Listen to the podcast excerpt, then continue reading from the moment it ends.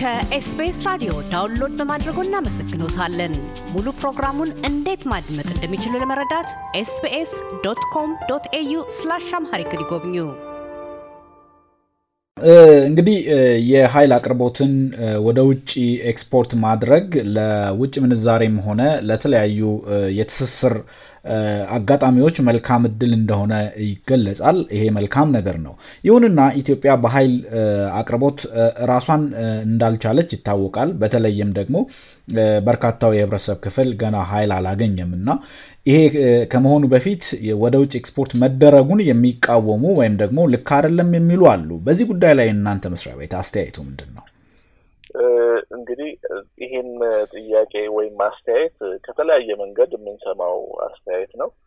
የእኛ ተቋም የኢትዮጵያ ኤሌክትሪክ ኃይል ኃይል የሚያመነጭ ተቋም ነው። የመነጨውን ኃይል ደግሞ በጅምላ ቀደም ሲል ለጠቀስኳቸው በደንበኝነት ደረጃ ሶስት ደንበኞች ብለን ላልናቸው ከፍተኛ ኃይል ለሚጠቀሙ የሀገር ውስጥ ኃይል ተጠቃሚዎች፣ ለኢትዮጵያ ኤሌክትሪክ አገልግሎት እና ለኤክስፖርት ለምናደርግባቸው ጎረቤት ሀገራት ለእነዚህ ነው ኃይል የሚያቀርበው።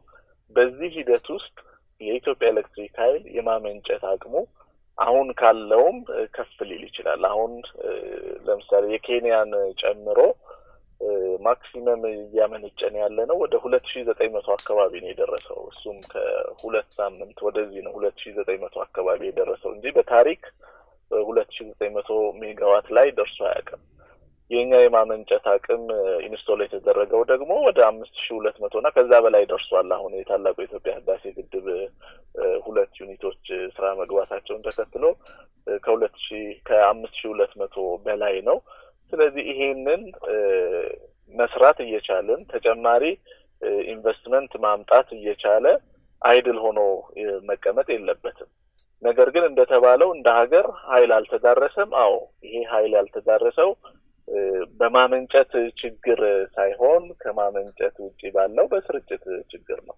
የስርጭት መስመሮች ለምሳሌ ያልተዘረጋባቸው ምንም አይነት የኤሌክትሪክ infrastructure የሌለባቸው አካባቢዎች በመላው ሀገሪቱ አሉ። የተለያየ አቅጣጫ ላይ ብንሄድ ያንን እናስተውላለን።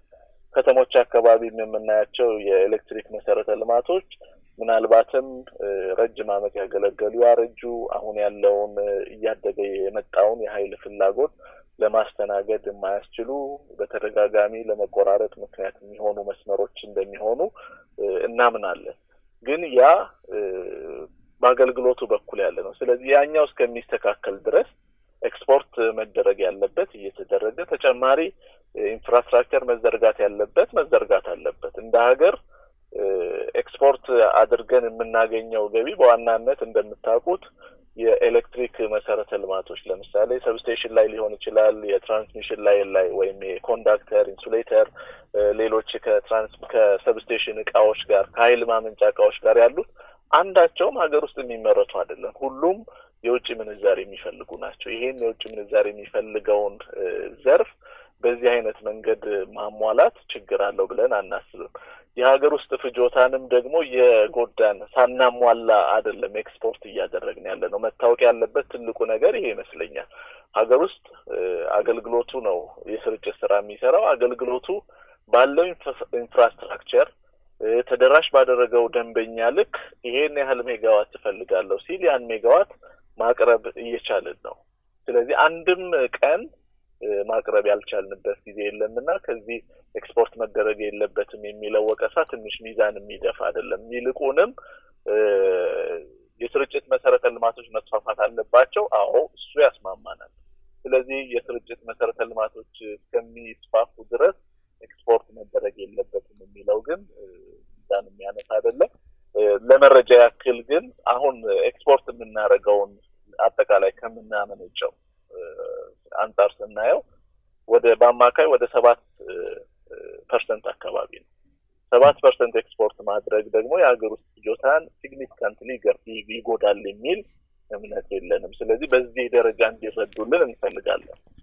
መልካም እንግዲህ ቀደም ሲል እርስዎም ሲገልጹት እንደነበረ በጎረቤት ሀገራት ጨምሮ በሌሎችም አካባቢዎች በአጠቃላይም ደግሞ በዓለም አቀፍ ደረጃ የአየር ንብረት ለውጥ መከሰት የተፈጥሮ ኃይልን ለማመንጨት እንቅፋት እየሆነ ነው። ይሄ ማለት እንግዲህ አሁን በአገር ውስጥ እንኳን እምቦጭን ጨምሮ ሌሎች ጉዳት አድራሽ ነገሮች የግድቦችን እንቅስቃሴ ወይም ደግሞ አጠቃላይ የወንዞችን እና የውሃማ አካላትን አጠቃላይ መጠን እየቀነሰ ነው የሚገኘው፣ ጉዳት እያደረሰ ነው። በዚያውም ልክ እንግዲህ ድርቅም አለ። ሌሎች ነገሮችም ይኖራሉ። ኢትዮጵያ ደግሞ በርካታውን ከዘጠና በመቶ በላይ እንግዲህ እርስዎ እንዳሉት ከዘጠና በመቶ በላይ ኃይሏን በውሃ ነው የምታገኘው ካልን እንዲህ አይነት ነገሮች ከተፈጥሮ ጋር ተያያዥነት ያላቸው የዓለም የአየር ንብረት ለውጥን መነሻ ያደረጉ ጉዳቶች ወደፊት ሊኖሩ ይችላሉ ብሎ ማሰብ ተገቢ ነው ብዬ አምናለሁ። so ከዚህ አንጻር ሌሎች የኃይል አቅርቦት ምንጮች ከሆኑት ከነፋስ፣ ከከርሰ ምድር፣ ከደረቅ ቆሻሻና እንደዚሁም ከፀሐይ ኃይል ኃይሎችን የበለጠ ለማግኘት ምን አቅዳችኋል? በዚህ ጉዳይ ላይ ሊያጋጥሙ የሚችሉ ፈተናዎችን ለመቋቋምስ መስሪያ ቤታችሁ ምን እየሰራ ነው? በዚህ ጉዳይ ምን ይላሉ? አመሰግናለሁ። ይሄ ትልቅ ጥያቄ ነው። በዋናነት የፖሊሲም ኢሹ ያለበት ጥያቄ ይመስለኛል። እንግዲህ እንደ ሀገር እንደዚህ አይነት የተፈጥሮ መዛባት ቢያጋጥም ተፈጥሮን መቆጣጠር እስካልቻልክ ጊዜ ድረስ ምንም ልታደርገው አችልም። ነገር ግን እንደዚህ አይነት የተፈጥሮ መዛባት እንዳያጋጥም መሰራት የጀመሩ ስራዎች አሉ። ለምሳሌ በጠቅላይ ሚኒስትሩ ኢኒሼት ተደርጎ በየአመቱ ተግባራዊ መሆን የተደረገው በአመት እስከ አምስት በአመት እስከ ቁጥሩን እንዳልስት ብዬ ነው ችግኞችን የመትከል ዘመቻ የዚህ የተፈጥሮ መዛባትን ለመከላከል የሚደረገው እንቅስቃሴ አንድ አካል ነው። እንደ ሀገር የምንተክላቸው ችግኞች አሉ። እነዚህ ችግኞች ሁለት ዋና ዋና ስራ አላቸው ብዬ አስባለሁ። በአንድ በኩል የአፈር መሸርሸርን የሚከላከሉ ናቸው። በሌላ በኩል ደግሞ ወደ ይሄ የተፈጥሮ መዛባትን ሊያስቀሩ የሚችሉ የ green gas emission ን መሳብ የሚችሉ ስለሆኑ እዚህ አካባቢ ሊመጣ የሚችለውን ተጽዕኖ የመቀነስ effect የሚኖራቸው ናቸው። ይሄ ስናየው ያለፉት ሶስት እና አራት አመታት የተሰራው ስራ ያመጣው ለውጥ ትልቅ ነው ብለን እናምናለን። ግድቦቻችን መያዝ ያለባቸውን ውሃ እየያዙ እንደውም አንዳንዶቹ ቀድመው እየሞሉ ማህበረሰቡን አስቀድመን አስጠንቅቀን ውሃዎች ውሃ የሚለቀቅበት ሁኔታ ተፈጥሮ ነበር። ይሄ መልካም ጅማሬ ነው። ከዛ ውጪ ግን እንዳልከው የኃይል ስብጥሩን የማመጣጠን ስራ ትኩረት ተሰጥቶ መሰራት አለበት። አሁን ላይ በውሃ ላይ ነው depend ያደረግነው። ስለዚህ ያን በውሃ ላይ ያለንን dependency የሚቀንስ ስራ መሰራት አለበት። የንፋስ ኃይል ማመንጫ ሶስት ነበረን እስከ ሶስት መቶ ሀያ አራት ሜጋዋት ድረስ ማመንጨት የሚችል ስለዚህ ይሄን አቅም ያለውን የንፋስ ኃይል ማመንጫ ተጨማሪ አቅም ፈጥረንለት ሌሎች ከንፋስ የምናመነጫቸው የኃይል ማመንጫዎች መገንባት አለባቸው ተብሎ በዛ የተጀመሩ ስራዎች አሉ። ስለዚህ የአይሻን እንደጠቀስኩት መቶ ሀያ ሜጋዋት የማመንጨት አቅም ያለው ነው። ከዛ ውስጥ አርባውን በ cluster በ cluster ስለሚሰራ አርባውን ወደ system ማስገባት ችለናል። አርባው ደግሞ በቅርቡ እንዲገባ ይደረጋል። ሌላው ደግሞ የተቀረው እንደዚህ በ phase በ phase ስለሚሰራ እሱን በዛ መንገድ እንትን እንላለን። ከዛ ውጪ አሰላ ላይ መቶ ሜጋዋት የሚያመነጭ ሌላ ፕሮጀክት እየተገነባ ነው። እሱንም ተግባራዊ ማድረግ እንችላለን። ሌላ ደግሞ ከጂኦተርማልም አካባቢው ላይ የስምጥ ሸለቆ ያለበት አካባቢ ስለሆነ ያንን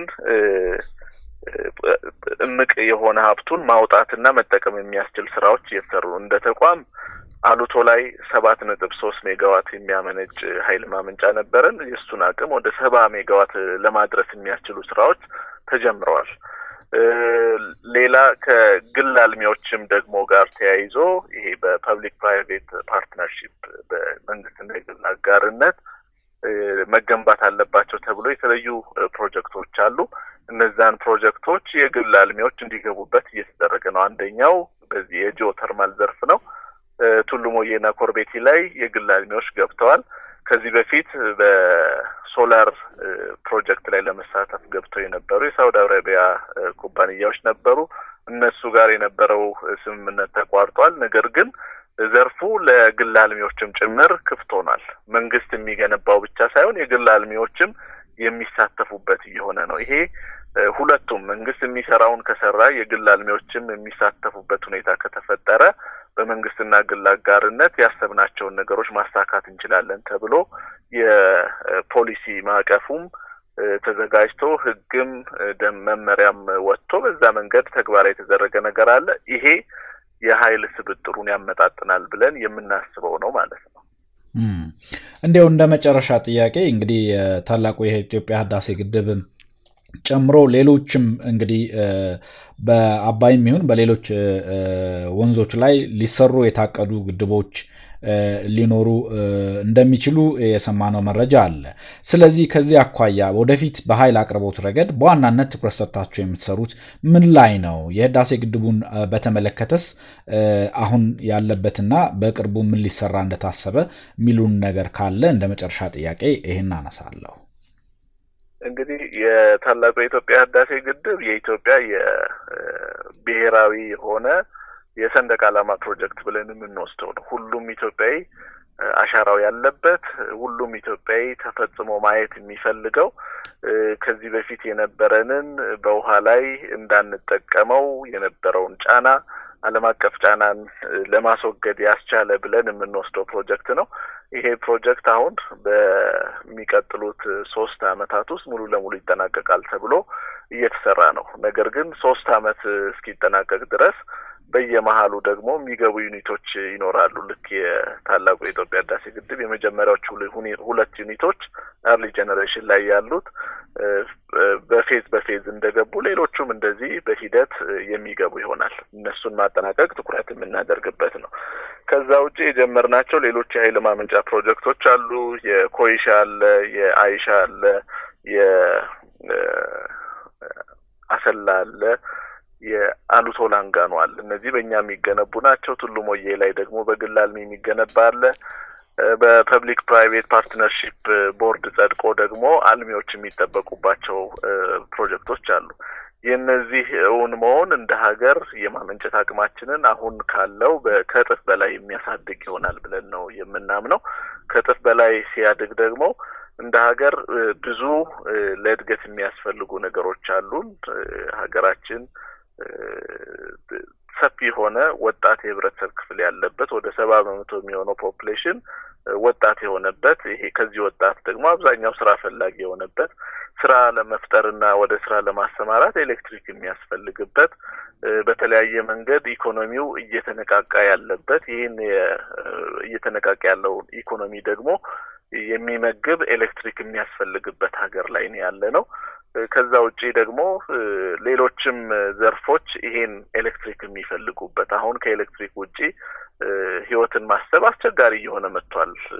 እዚህ ኢትዮጵያ ላይ ውጪ ላይ እናንተ አሁን ባላችሁበት አካባቢ ኤሌክትሪክ ቢቋረጥ ምን ያህል ተጽዕኖ ሊመጣ እንደሚችል ታስቡታላችሁ? እንደዛ እንኳን ባይሆን ኢትዮጵያ ላይ አሁን ላይ ከኤሌክትሪክ ውጪ ብዙ ነገር ማሰብ የማይቻልበት ነገር ስለተፈጠረ ይሄን ማሟላት የሚያስችል ስራ መስራት አለብን ተብሎ እዛ ላይ ትኩረት አድርገን እየተንቀሳቀስን ነው። እንግዲህ ቀደም ሲል መጀመሪያ ላይ ያነሳኸው ከኢትዮጵያ ኤሌክትሪክ አገልግሎት ጋር በቅንጅት የመስራቱ ስራ ላይ ትኩረት ሰጥተን እየሰራን ነው። እኛ ኃይል ማመንጨት አቅማችንን ማሳደግ ብቻ ሳይሆን የስርጭት መስመሮች ካላደጉና አብዛኛው የህብረተሰብ ክፍላችን ኤሌክትሪክ ማግኘት ካልቻለ አሁንም ድረስ የሚነሱ ጥያቄዎች ይኖራሉ እና ያን መመለስ አይቻልም። የቅሬታም ምክንያት እየሆንን ነው የምንቀጥለው። ያ እንዳይሆን በጋራ በቅንጅት የምንሰራቸው ስራዎች ተለይተው እየተሰሩ ነው።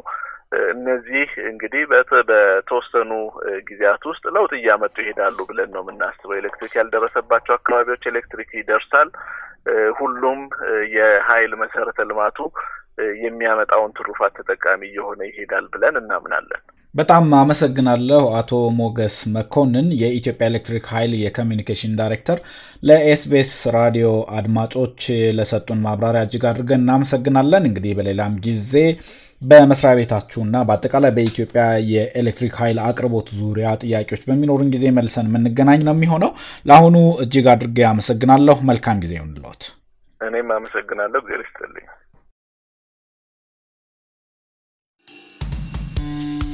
ከኤስቢኤስ ራዲዮ download በማድረጎ እናመሰግኖታለን። ሙሉ ፕሮግራሙን እንዴት ማድመጥ እንደሚችሉ ለመረዳት ኤስቢኤስ ዶት ኮም ዶት ኤዩ ስላሽ አምሃሪክ ይጎብኙ።